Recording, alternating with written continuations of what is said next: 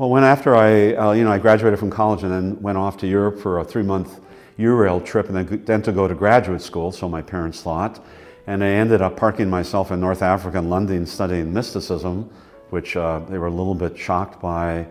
My coming home. Well, here's the thing. When you're in your 20s and you buy into something, it's why, like revolutions are not fought by people in their 50s. They're fought by teenagers and 20-year-olds, right? I don't know what's in their blood. It's just crazy blood. And you believe stuff. And it's like, yeah, man, I don't know. I don't only just believe it. Like, I believe it. And it's the truth. And I found the truth. And I'm going to convince you that it's the truth. So, hey, I admit it. I sort of was riding that pony. But I was thinking, but boy, this is like, I don't know if I signed up for all this that's happening to me, and I kind of miss Wisconsin, and and I was following all the rules that all good Muslims follow, but I'm thinking, oh man, I sure miss like hamburgers or, drinking alcohol or, I love God, but I like women and I like drinking this is a segue. What I love about Leonard Cohen. Leonard Cohen created a record label.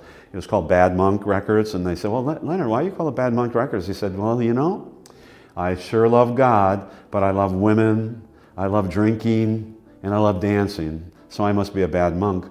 So I guess I realized on some level that I was a bad Sufi monk.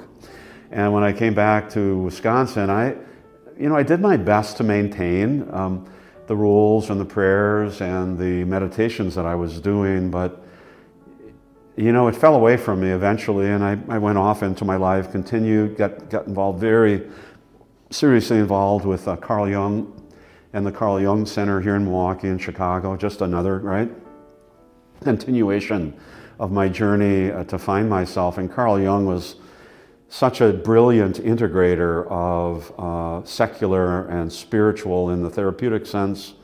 And then I found Joseph Campbell, brilliant, who sort of coined the follow your blitz thing. I mean, he coined so many other things, but all of those have fallen by the side. But, the idea that we, as Carl Jung felt, that we all share a collective unconscious.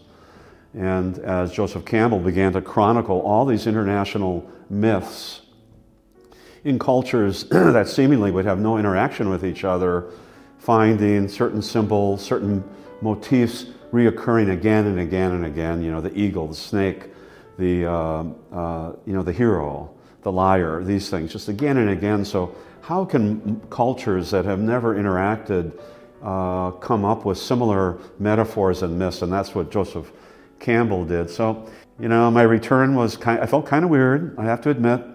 And that, like, I'm glad I'm back. I got all the stuff I'm supposed to be doing, but I don't want to be doing it. And so I guess I'm a dropout. I'm a Sufi dropout.